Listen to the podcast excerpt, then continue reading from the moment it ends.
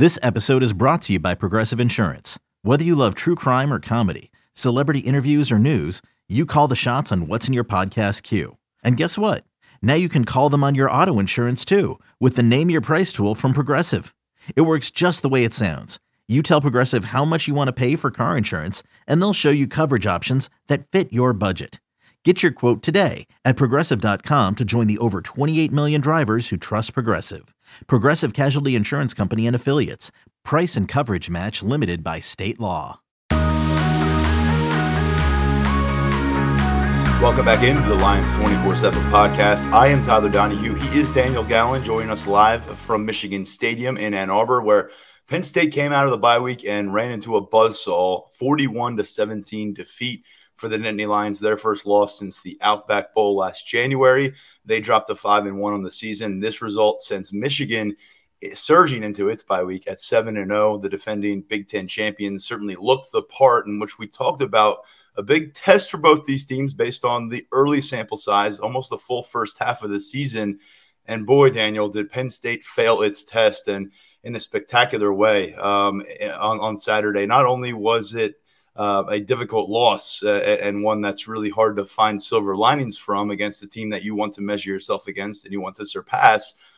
But it was a lot of those old issues that we were discussing this week. The struggles out of the bye week. The team fell down 13 nothing. They ended up giving up the final 25 points of this game as well. Uh, but the struggles were there. Um, both coordinators ha- have a lot to answer for uh, and a lot to discuss with their players coming out of this. It's the second consecutive year in which Penn State gives up 350 plus rushing yards on the ground coming out of the bye week. It was Illinois last year, this time 418 yards on the ground for Michigan. Donovan Edwards, Donovan Edwards adds to the party. We spent so much time talking about uh, Michigan's starting running back that, that, we barely mentioned Donovan Edwards this week, um, and, and, he joins uh, he, jo- he, joins in the, the act with Corum. Uh, Blake Corum and him both go for 160 plus. Both score a couple of touchdowns.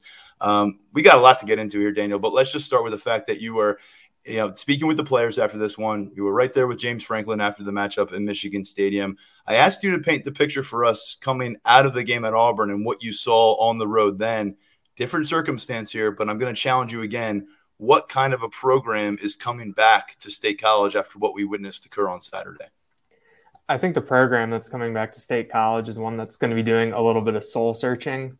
Um, you know, I guess you could say that they they've been humbled a little bit, but I never really got the sense coming into this game that this was a, a team that needed a comeuppance or, or one that needed to be humbled. I felt that they were in a in a pretty good spot um, with where they were, but it's definitely a team that uh, has a lot to think about, um, a lot to try to unpack from this game, um, a lot of questions that it needs to answer. Uh, I'll start with James Franklin uh, in his post game presser. It he just felt very defeated um, I think that there were times last year after losses. I think about the the Iowa game, uh, the Michigan State game, maybe even maybe even the Ohio State game, where you come into the pre- the losing press conference and James Franklin has kind of a like an, an energy to him, kind of a he's a little twitchy. He's not necessarily jumpy, but you can tell that he's just really you know he's hung up on something. He's really steamed about something that like there's that there's a fuse going um, because you know that's how he handles these losses. But today he felt a little bit more defeated than I feel like I've I've seen him after a loss in my really short time um, on this beat. He seemed kind of like you know that he was trying to figure out what happened.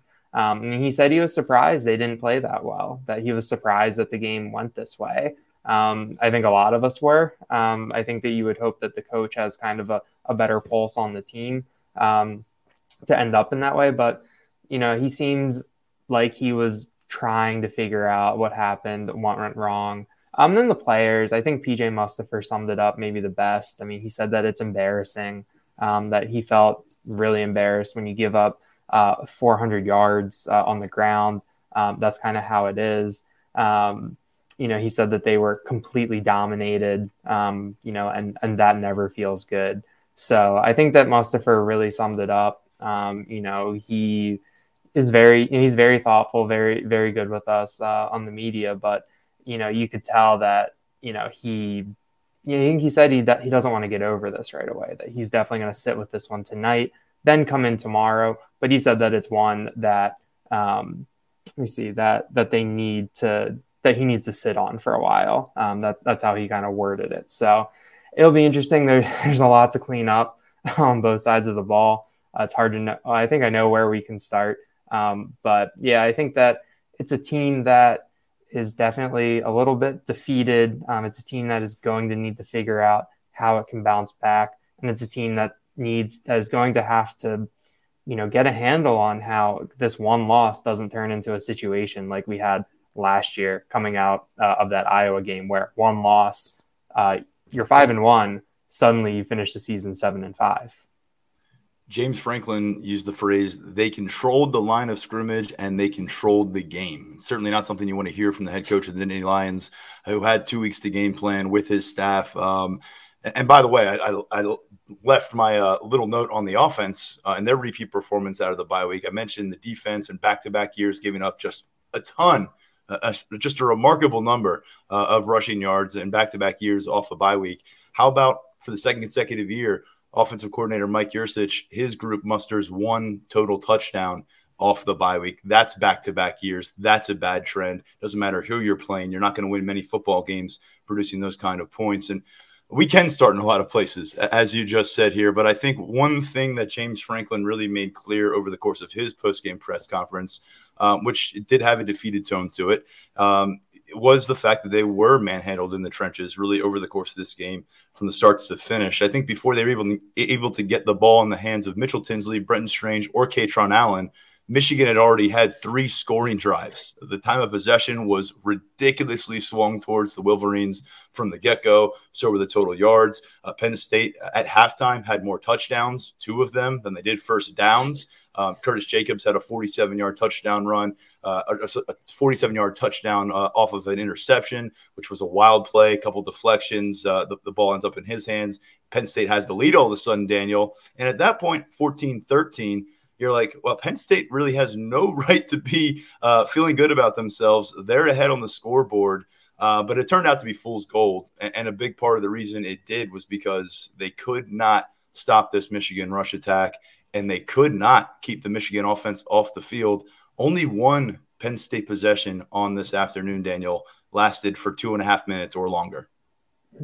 Yeah, you just look at what uh, like what Michigan was able to do um, as an offense. Um, you look at their at their drive chart. Uh, no punts, uh, one interception, which was maybe the the flukiest play we're going to see all year, um, and then the end of the game. So that's field goal, field goal, touchdown, interception, field goal, touchdown, touchdown, field goal, touchdown. I mean, that is not uh, the recipe that you want. And it felt like Penn State, the defense, had been good at getting teams off the field. Um, you know, even when they were allowing run, allowing yards, you know, they get the field goal, they get a turnover, they get a play to maybe push someone out of field goal range, force a punt. Um, they really weren't able to do that uh, today, and it was really glaring. I mean, Michigan was 11 of 17 on third downs. Um, it seemed like every time that there was uh, an opportunity for Penn State, they just couldn't take advantage, and it just goes to that that running game. Um, we talked about it where we felt like that the depth of the offensive line or the defensive line was in a really good spot um, because that Illinois game last year, it was okay. That's the first game without PJ Mustipher. Um, Coziah Izzard was a redshirt freshman. Dvon Ellies was getting his his first real playing time. Um, and so you thought this year, Mustipher back, the rest of those guys uh, a year older, Hakeem Beamon back, Zane Durant in the rotation, even Jordan Vandenberg being a playable uh, option on the interior. You thought that they would be able to, to handle something like that, and they just really weren't. Um, you looked at the at the tackle totals. Uh, I think Ji'Ayir Brown had nine tackles, maybe five minutes into the second quarter or so, and that's because there was the uh, Blake Corum and Donovan Edwards were just so easily able to get to the second level into the secondary. Uh, the Penn State linebackers uh, felt um, pretty absent. Um, that defensive line got pushed around. It was just uh, a really, you know, really dismal performance uh, from that front. Um, they were just able to be run all over, uh, pretty much at will. Um, and yeah, it was just it, you look at it and you look at the numbers like 16 for 173, two touchdowns for Donovan Edwards, 28 for 166, two touchdowns for Blake Corum. Um, it did feel like at times that they that they did make Blake Corum work for it, but at the same time, he's the type of running back where even if you're making him work for it, he's good enough that he's still going to get four or five yards, um, four or five yards a pop. He's going to keep the pile moving. He's going to fall forward. Um, it's just really, really tough. Um, I was just very surprised that Penn State came out like they did with two weeks to game plan. James Franklin said they started this preparation early, um, that they had that practice, that Thursday practice, um, and it just didn't show up uh, today on, on either side of the ball.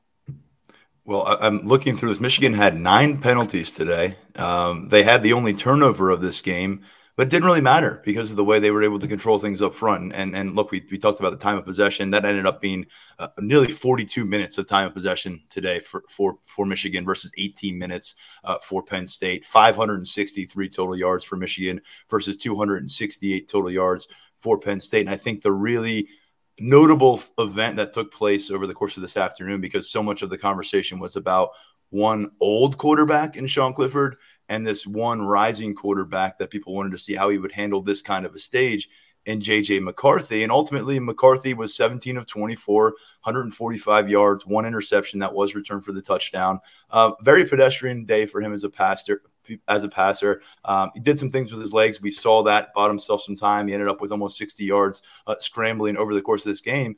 But JJ McCarthy didn't have to carry that weight during the day. And I think that's exactly if Michigan was going to draw it up, Jim Harbaugh would have said, we might think the world of McCarthy and think he can win us a Big Ten championship. But on this Saturday, we don't want him to have to go beat Penn State on his own and, and, and beat the secondary on his own. And ultimately, because of what they were able to do with Edwards, with Corum, with that front, not only were they did they keep the pressure off him, but they just kept Penn State on their heels. It didn't matter who th- who Penn State was throwing out there. In fact, I thought one of the better looking defenders over the course of this day was a freshman who's still very new to Big Ten football and Abdul Carter. And, and Micah Parsons was out there tweeting that he felt like number 11 should have been more involved on the field today. So, uh, not surprising to hear from a former number 11, but uh, uh, certainly a guy who stood out on a day where not much stood out defensively for Penn State. And, and Manny Diaz uh, is a guy that that really through five games was living a charmed life here at Penn State. The takeaways were starting to pile up. Guys were having a lot of fun. Um, there were some offensive inconsistencies that we really pointed to, especially toward the tail end of September, early October. But we went through this bye week, and you know there weren't a lot of uh, uh, doubts cast on Manny Diaz and the defensive group, and all of a sudden you kind of blow up that conversation because Minnesota's coming into town they look like they might not have Tanner Morgan now moving forward. Not really sure what's going to happen there, um, but there's just no room. There's nowhere to hide right now. You've got six Big Ten games in six Saturdays, and in a matchup like this, you can't hang your hat on anything um, and say, "Well, we lost because of this. We were in a position to win, but this happened." You were exploited. You were exposed. And now the way that they react to this thing internally, starting with getting on that plane and coming back here east to State College, coming back into that facility and having to do the painstaking and, and what's going to be really embarrassing for a lot of people, including the coaching staff, working their way through that film tomorrow. Um, if they weren't humbled yet in the season, they will be tomorrow. And uh, there's a difference, though, between getting beaten down and getting humbled. And it's a fine line. And Penn State's got to navigate that, starting with their head coach. Definitely. I think we kind of talked about all right, we're going to learn a lot about both of these teams coming out uh, of this game. And now with Penn State, we're going to learn even more um, based on how they can respond from this. Um, you know, what that leadership looks like, what adjustments are made, how they do things differently. Um, to go back to JJ McCarthy, I was pretty impressed with him as a passer today. You can kind of see why he's a five star, um, even though it was a relatively pedestrian day for him. Um, he threw one ball to Ronnie Bell uh, on the sideline that was uh, just out of bounds, but I, I think Keaton Ellis was in coverage. Keaton Ellis was in, you know, was all over it. Um, he did a good job of, of, forcing the play to the sideline, and the throw was a little bit, you know, out of bounds, but just kind of fitting the ball into the window, um, into someone's hands. Uh, I was, you know, just pretty impressed by, you know, when he did need to show off his arm, when he did need to make a throw, um, you know, you could see it. But at the same time, he didn't need to do that. Um, and you know, I think that we kind of talked about it, where all right, uh, Michigan has this inexperienced quarterback. Um, you know, the, the schedule so far has been pretty soft. If Penn State can stop the run, uh, if they can kind of try to contain Blake Corum, um, then maybe they'll you know, they can try to make this kid beat them. They can kind of try to force him into mistakes uh, to generate those turnovers. Um, and he just didn't need to do it. Uh, and, and you talk about uh, Minnesota coming in next week without Tanner Morgan.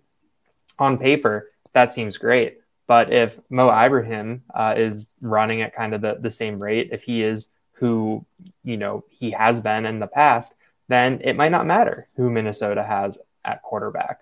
So I think how this run defense comes back um, is going to be really interesting. Uh, James Franklin had some really interesting and pointed comments um, after the game in terms of that they need that they need to be bigger um, on the interior. He said that everybody wants to be Aaron Donald, uh, but there's only one Aaron Donald. Um, I think that we kind of know who Penn State's undersized, uh, at least from a weight perspective, uh, defensive tackles are. Um, so it's going to be interesting to see how this plays out uh, moving forward.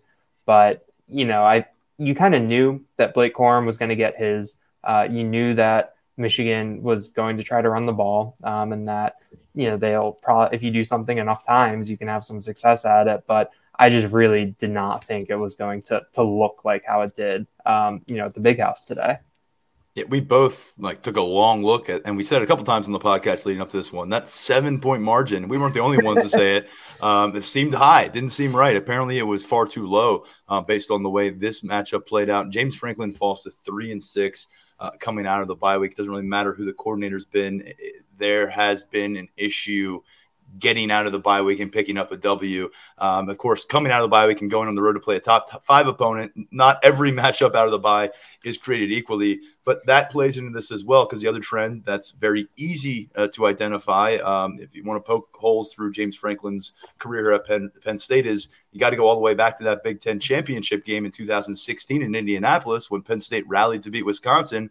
That's the last example of when the Nittany Lions defeated a program ranked inside the top 10 of the AP Top 25 poll. Um, that's now 10 straight losses against teams like that. It's hard to pick up wins against programs like that, but it's now been, what, four years since the Great Two Elite speech. I think we all understand uh, what James Franklin has alluded to time and time again, whether it's his own contractual desires last year, whether it's desires for Penn State to be competitive in the NIL arms race, to improve their facilities, everything that he talks about, everything that he does from controlling the narrative as the head coach and CEO of this program is about catching and surpassing the limited number of teams that he feels are ahead of them.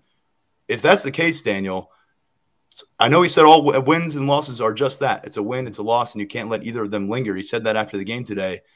This one feels like it's really going to test the mettle of what this program is currently all about.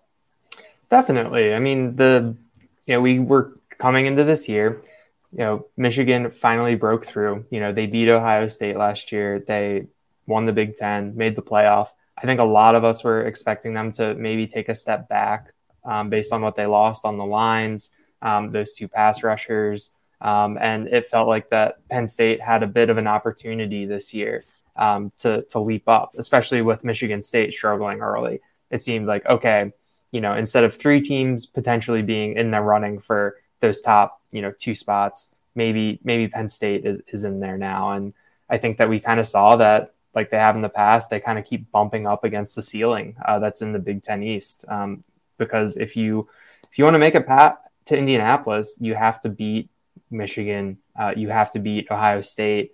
Maybe a couple bounces can go your way. Um, you know, you can get a couple breaks with the schedule here and there, but I think that it's just I think everyone knows it too. That like if you want to, you have to. It's that classic cliche where if you want to be the best, you have to beat the best. Um, and Penn State just hasn't been able to do that um, under James Franklin these these past few years. We'll be right back on the Lions twenty four seven podcast. It's only a kick, a jump, a block. It's only a serve. It's only a tackle a run. It's only for the fans. After all, it's only pressure. You got this. Adidas. Another day is here, and you're ready for it. What to wear? Check. Breakfast, lunch, and dinner? Check. Planning for what's next and how to save for it? That's where Bank of America can help. For your financial to dos, Bank of America has experts ready to help get you closer to your goals. Get started at one of our local financial centers or 24-7 in our mobile banking app. Find a location near you at bankofamerica.com slash talk to us. What would you like the power to do? Mobile banking requires downloading the app and is only available for select devices. Message and data rates may apply. Bank of America and a member FDIC. Penn State. I mean, it just it was just such a dominating performance by Michigan. Um, I mean, there was a moment there, a spark of, of what four minutes of game time, where Penn State all of a sudden wrested control of the momentum, um, and it felt like, whoa, okay, they can overcome what's happened so far. Did they stabilize themselves? They had the early lead in, in the second uh, in the second half with the opening drive. Jake Pinegar converts a field goal, um, but from that point on, 25 consecutive points for Michigan. 41 to 17 score, which is very much indicative of the dominance that was reflected in this. Penn State, again, just to reiterate this, they had one possession, uh, or they they maxed out at nine plays on any possessions, and they did not have a single possession go for four minutes. Their longest possession on the day, which ended up resulting in that turnover on downs in the third quarter, uh, three minutes and 37 seconds. Meanwhile, Michigan, they had three possessions go at least six minutes, uh, one of the which took almost 10 minutes off the clock, um, which helped them put the game away and ended up resulting in a three possession lead, 34 to 17. Um, but they were just all over the football today. I'm doing the math here. Five different Michigan drives featured at least 11 plays. Again, Penn State maxed out on any single possession with nine plays. Uh, you look across the board here, they did not pick up a first down through the air, did Penn State until the third quarter. Daniel, Sean Clifford finished seven of 19, passing 120 yards. That's a 37% completion clip. Um, we saw him look to the right side of the field on a crucial fourth down. Penn State trailing by seven about halfway through the third quarter. Um, would have been looking at about a 57, 58 yard field goal. Uh, I think it was fourth and five, um, and just way too far uh, beyond the, the hands of the outstretched um, Parker Washington, who, who really tried to, to, make an effort to pull that one in. The ball wasn't there. Um, we did see Drew Allar enter the game, but before we get to that, here's what else happened on offense because we is what reviewed Clifford's stats. Nick Singleton, six carries for 19 yards. Uh, Kaytron Allen, six carries for 16 yards. He had a one yard touchdown run that followed Sean Clifford's 62 yard uh, run uh, back in the second quarter. It's weird to say that one. And then Keyvone Lee contributed one carry for six yards. So out of your running back group in this game, you got 41 total yards on 13 carries. Penn State gave up one sack today. Uh, Sean Clifford was sacked seven times last season in this matchup. Um, James Franklin, after the game, was, was upset about not being able to run the football. But I'll just state that again. They gave running backs 13 carries over the course of this game, and Sean Clifford attempted 19 passes. So they didn't have the ball very often, and when they did, it was either stagnant or disjointed. And again, Mike Yurcich, it's year two. You've got the continuity at quarterback. He's 24 years old. You got one touchdown to show for it in consecutive years coming out of a bye week. And again, I, have been saying this since January of 2021. James Franklin and making that move to dump Kirk, Ciarrocca and bring in Mike Yurcich and everything that's played out since then – there's a lot of eggs in this basket, and there's Drew Allar now is the X factor in the whole conversation and is kind of dominating the whole conversation now. But Mike Yurcich through this stage in big moments, in adverse moments, um, unfortunately, just not has not happened for Penn State um, overall. There, has been a couple really strong efforts against Auburn for this offense. I'll give them credit there. Um, but man, in some of these Big Ten matchups, uh, it has been really difficult uh, to watch this offense go to work. And we thought maybe they'd have that balance and today just escaped them. Yeah, the the offense today was just very very tough to watch from the jump, um, and especially the, the, contrast of it was just so stark. Um, you, you, look at the drives where uh, Michigan eleven plays, Penn State three and out, Michigan thirteen plays, Penn State three and out, uh, Michigan thirteen plays, Penn State seven plays, 62, but there's a 62 yarder in there, and it took them until fourth down uh, to get it in to the end zone after getting the ball at the four yard line. Um, so I think that the struggles today were just really magnified by what Michigan was able to do in terms of controlling the tempo uh, of the game, controlling the ball, uh, controlling the pace. Um, and I think part of it is that just like lack of plays uh, Penn State had 51 plays, um, but at the same time, they they weren't really doing anything um, with those plays. You looked at halftime; they had one first down, um, and that came on on Clifford's really long run, which was a, a, really great play by him. keeping the ball, making one guy miss, and then he had daylight. Um, but when you have the same number of first downs as offensive touchdowns at halftime, and you're still in the game, it's just it just made for a really weird, uh, really unique situation. Um, and I don't. It's just really hard to see where you go from here uh, with the offense. Like, what is the solution? Um, we saw Drew Allar in there at the end. Um, James Franklin said that Sean Clifford left because he was hurt. Um, on the Fox broadcast, uh, they said it's an apparent shoulder injury. Um, obviously, James Franklin didn't give us uh, any any additional detail there, so that's going to be something to watch. But you know, when Drew Allar came in, you know, they were down by three scores uh, in the fourth quarter. Um, things are already things had already been dire for a while, um, and, and you're looking for a spark. And it was just kind of a you know putting a young player in a, a tough place to succeed, um, even though he can bring something to you there. Um, it's just kind of hard to see because you looked at guys like Nick Singleton as being someone who could potentially you know be a game breaker. That the guy in this type of game that you know can possibly give you a lift. Um, we saw Harrison Wallace get loose for you know a nice 48 yard catch on a deep ball, um, but that and Clifford's uh, 62 yard run were just really the only explosive plays.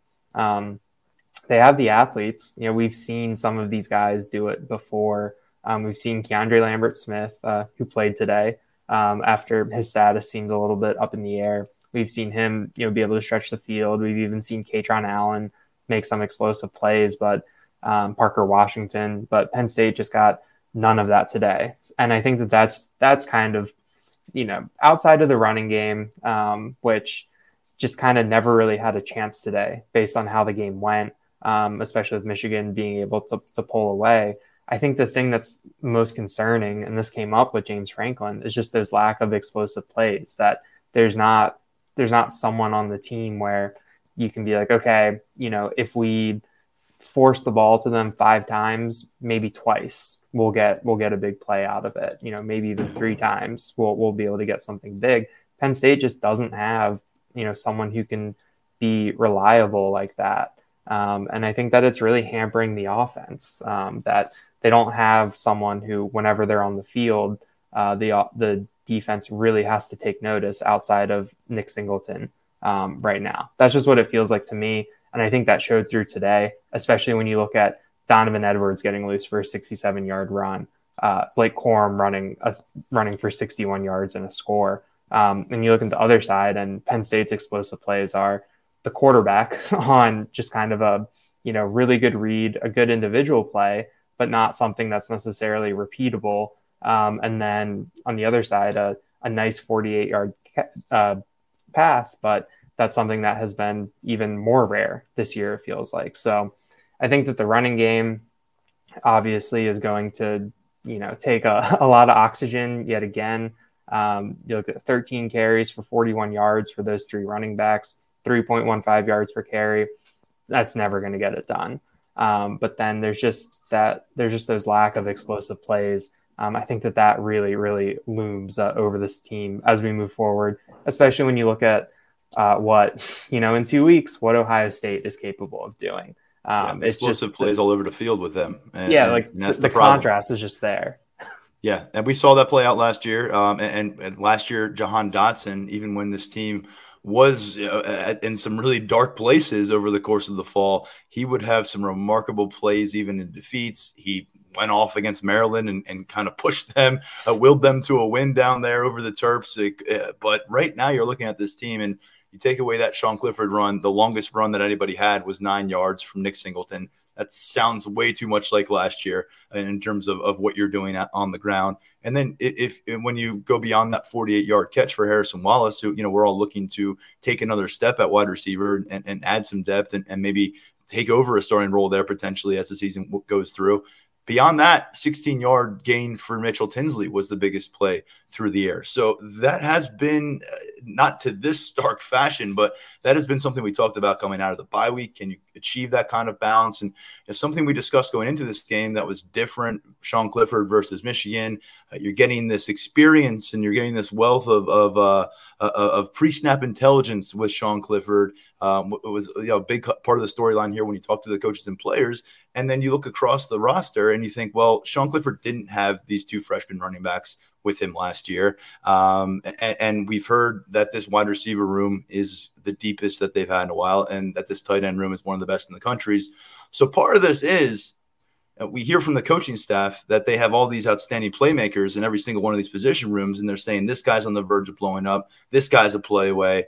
Um, and when you start to go for two or three game stretch, and guys aren't taking turns at all, and, and very few players are making those kind of plays um, not only are you evaluating what's around you in, in the supplemental supporting cast, but you got to take a look at the trigger man because that's ultimately who is going to orchestrate everything on the offense. And there's a lot that we've said and, and, that will be said about what this offense has done and what it has failed to accomplish under Mike Yurcich. But the consistent theme along the way is that all 19 of those starts have been taken by Sean Clifford. And if that hits 17 on next Saturday night, whiteout game against Minnesota, that will be start number 40 for Sean Clifford. And I think there will be a large amount of the fan base. I'm not saying a majority yet, but there will be a large amount of this fan base that feels like they will be officially starting to waste opportunities to get Drew Allar involved if Sean Clifford is not only starting against Minnesota, but handling those duties for the duration of matchups moving ahead. And that's the question that's going to come up, injury or not, with Sean Clifford coming out of this game because of the performance, because of what the offense did not achieve. That's going to be a part of the conversation because if, you want to tell us a lot of what Sean Clifford does is beyond the box score, we got to see that play out. And it was not evident today uh, against the very talented Michigan defense. But again, a guy who's played against this Wolverine squad on four different occasions. I just didn't see the command um, from Sean Clifford. It, you know, going down 13 nothing before you can run your fifth offensive play or whatever isn't ideal. But there's a reason you're rolling with this guy in this setting if you're the Penn State staff, and that's because he's the stabilizing force and, and the one who can be your spearhead uh, in adverse conditions.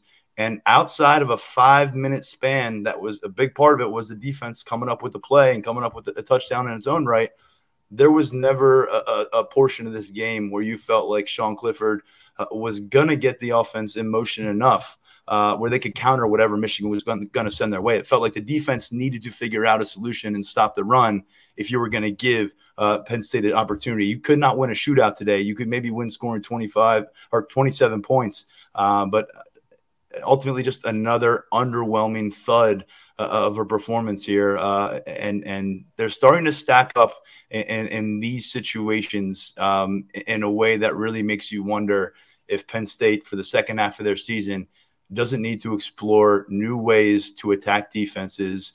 And that includes using your shiny new toy at quarterback, whether that be for three, four, five series, or whether you take an even longer look at him. There, there's so much talk about Sean Clifford's intangibles, and it's this is what he brings from a leadership perspective. That this is what he can do for you. Um, but the, I mean, the tangible product that we've gotten uh, these past couple weeks, like you said, 39 starts worth. Um, you know, we, we kind of know what the what the tangible product is, and a lot of times in these big games, that that tangible product is absent. Um, I think there was a moment today where I thought that okay, this could turn into an intangibles game uh, when Clifford takes off for the 62 yard run, uh, set up the touchdown. Um, then on top of that, you have the the weird pick six, and Penn State is up 14 to 13. You kind of feel like, okay, this team's playing with house money, uh, more or less. That they kind of have they got the weird plays to go their way, which you kind of need to upset a top five team on the road. Something has to go your way, and you can kind of think, okay, like they're gonna win this game really weird and really ugly. And I think that that's where having this this six year quarterback, having those mysterious intangibles um, I think that that's kind of what you can chalk that up to. You know, keeping the team calm, keeping them together, keeping them in it, so that when there are opportunities, like when the ball bounces off someone's helmet, you're there, you're able to take advantage, and that just did not bear out um, after that. Um, you know, Penn State was able to go up on that field goal by Jake Pinegar, but after that, there was just nothing sustained. And I think that you know you want to put a lot of it does fall on Sean Clifford's shoulders. A lot of it definitely falls on the defense today, where they just just didn't give the offense uh, you know enough opportunities. Not that the offense was doing too much when they got those chances, um, but I think that, like you said, you know we have to think a lot about uh, Drew Allar. Uh, we have to think about what can Penn State do that is different um, in order to to get some of these younger guys, to get the guys that they think can be game changers um, involved. I think we've already seen it a little bit in the running game.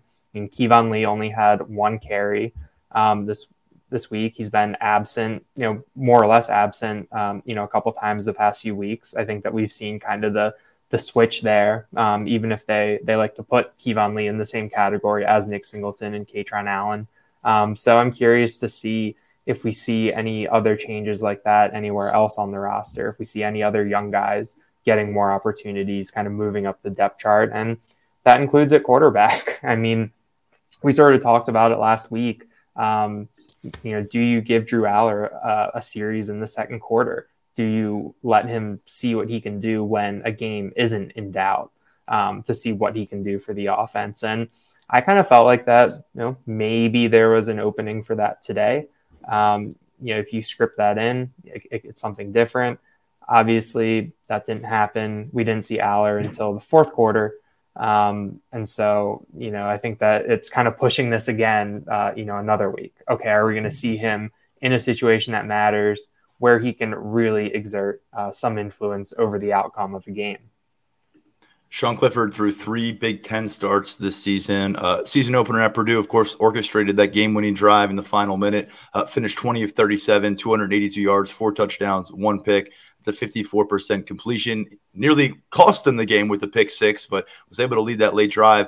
Uh, then before the bye, 10 of 20, 140 yards, one touchdown, one interception against Northwestern. And then coming out of the bye, seven of 19, 120 yards and you just get to the point, and of course, the 62 yard run uh, that, that helps set up a touchdown. But you do get to the point where um, the results are what the results are. This is 40 games of a quarterback playing for your program. Um, and you start to wonder could the results look a little bit different? Uh, and, and there's a lot to shoulder across the way here. But Sean Clifford, because of how this position works out, because of the way he carries himself, because of the things he says about what he thinks he can accomplish and what he thinks this program can accomplish, much like I said about James Franklin, Sean Clifford takes ownership uh, of a lot with Penn State, and and he takes ownership of it when they win. They've done that five times to this point, and he's got to take ownership of it once again when they lose. And he plays this way, and the offense performs in the way it does. Because another thing about Sean Clifford, we've talked about is it's not just what he's doing. The offense is supposed to benefit from having him out there and being this steady kind of hand out there, and that's a, a reason that would dissuade you from putting an 18, 19 year old freshman quarterback into that spot. Right now, the offense does not look steady. And right now, the offense does not look consistent. And those are supposed to be two hallmarks of an offense that are that is led by a sixth-year senior quarterback. And I think that's the most alarming part, especially when you pair that with the continuity that he is sharing with Mike Yurcich, the offensive coordinator. We have a lot to get into on Monday. By then, we'll have a chance to, to, to go through a lot, uh, sort through some of this, uh, and come back and hopefully bring Mark Brennan back on board, who is with you there at Michigan Stadium, to break it down in, in greater detail. But when James Franklin's talking about needing to get bigger and needing to recruit better in the immediate aftermath of a game, it, it says something about it the way it's going to sting. Uh, and I know that they don't want it to linger uh, beyond tonight but there's serious questions about Penn State because whatever Minnesota is bringing to town at quarterback and otherwise, you've got to be able to bridge this gap between Michigan and Ohio State. If you don't, you put yourself in a really scary situation and you start to really think about the spiral that took place last year. There are different factors, there are different dynamics this time around. But Daniel, this week takes on a whole different whole different, uh, I guess, light when it's not just a narrow loss coming out of Michigan that you can hold your head up high and say, hey, we played like a top 10 team.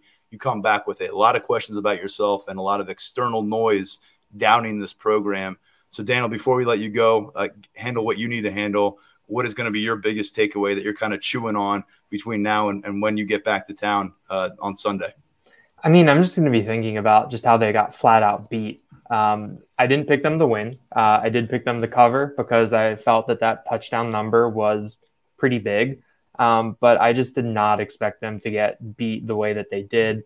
And I didn't, I really didn't expect there to, even if in a loss, that there's just no bright spots, really. There's really no one when you look at the game to be like, okay, he had a good game. I mean, Ji'Ayir Brown got off to the great start, but that's because other things were going wrong. That's why he was in, that's why his stats were up. And then um, I don't think he had a tackle after early in the second quarter. You know, you look at the running backs, the wide receivers, quarterback, um, tight ends were, you know, once again, pretty non existent um, in a big spot uh, where I think they could have been useful. Um, I was just not expecting Penn State to come in and get just dominated um, like they were today. Um, it was pretty much from the jump with those drives. I thought that there would be something, that there would be, they'd be able to get a turnover, that someone on defense would come up with a sack. Um, but they were just never, never in a position um, to make, and they, they were in position sometimes, but they were just never able to capitalize on that. So I think that that's the biggest thing that is going to sit with me um, about how I just did not expect this team to get beat like this. Um, you know, I, I think it, I thought that it was still, you know, a flawed team at five and zero. Oh. I thought that there were some questions about the quarterback, um, a couple questions here and there, you know, about the line, about the running game. Um, I kind of thought the Northwestern game would be the the anomaly um, of the season, um, but it's just, I, it was just ugly. Um, it was it was some bad football. Um, and I think on the flip side of that, um, I'm definitely going to have to reconsider, you know, kind of my, my thoughts on Michigan. You know, that schedule was they obviously played three of the worst teams in the country to start the year. But, and we'll see how Penn State, how this win over Penn State ages. Um, but I think that Michigan, you can kind of see what they're doing. Um, I think that at times it can seem a little counterintuitive to kind of try to play that bully ball, that big boy football. Um, but every once in a while, you know, I think with the way that college football is going, uh, you can run into a couple teams that just aren't built uh, to withstand that. So I think it's kind of the the both sides of it coming out for me is just Michigan better than I thought they were. Uh, Penn State played a lot worse than I thought they were capable of. You talked about bully ball, getting bullied, and that's what happened today to a team that entered this week unbeaten and a similar dynamic here, setting up a 5 and 0 Penn State squad going on the road to play a top five Big Ten opponent, picking up that first loss, and then entering the, uh, another week wondering what the status is about that starting quarterback in Sean Clifford. We'll be tracking that again on the television broadcast today. They did mention that it appeared to be a right shoulder issue, something that we'll be monitoring. Drew Allar, regardless of Sean Clifford's availability, is, is someone who is going to be asked about over the course of these next six, seven days leading into the whiteout matchup. And um, five and one Penn State. Uh, we'll be back on Monday to talk about them what's next and what else we that stood out from Saturday's debacle at the Big House. On behalf of Daniel Gallen, who's out there at Michigan Stadium, and our producer Lance Glenn, I'm Tyler Donohue. We'll talk to you real soon right here on the Lions 24 7 podcast.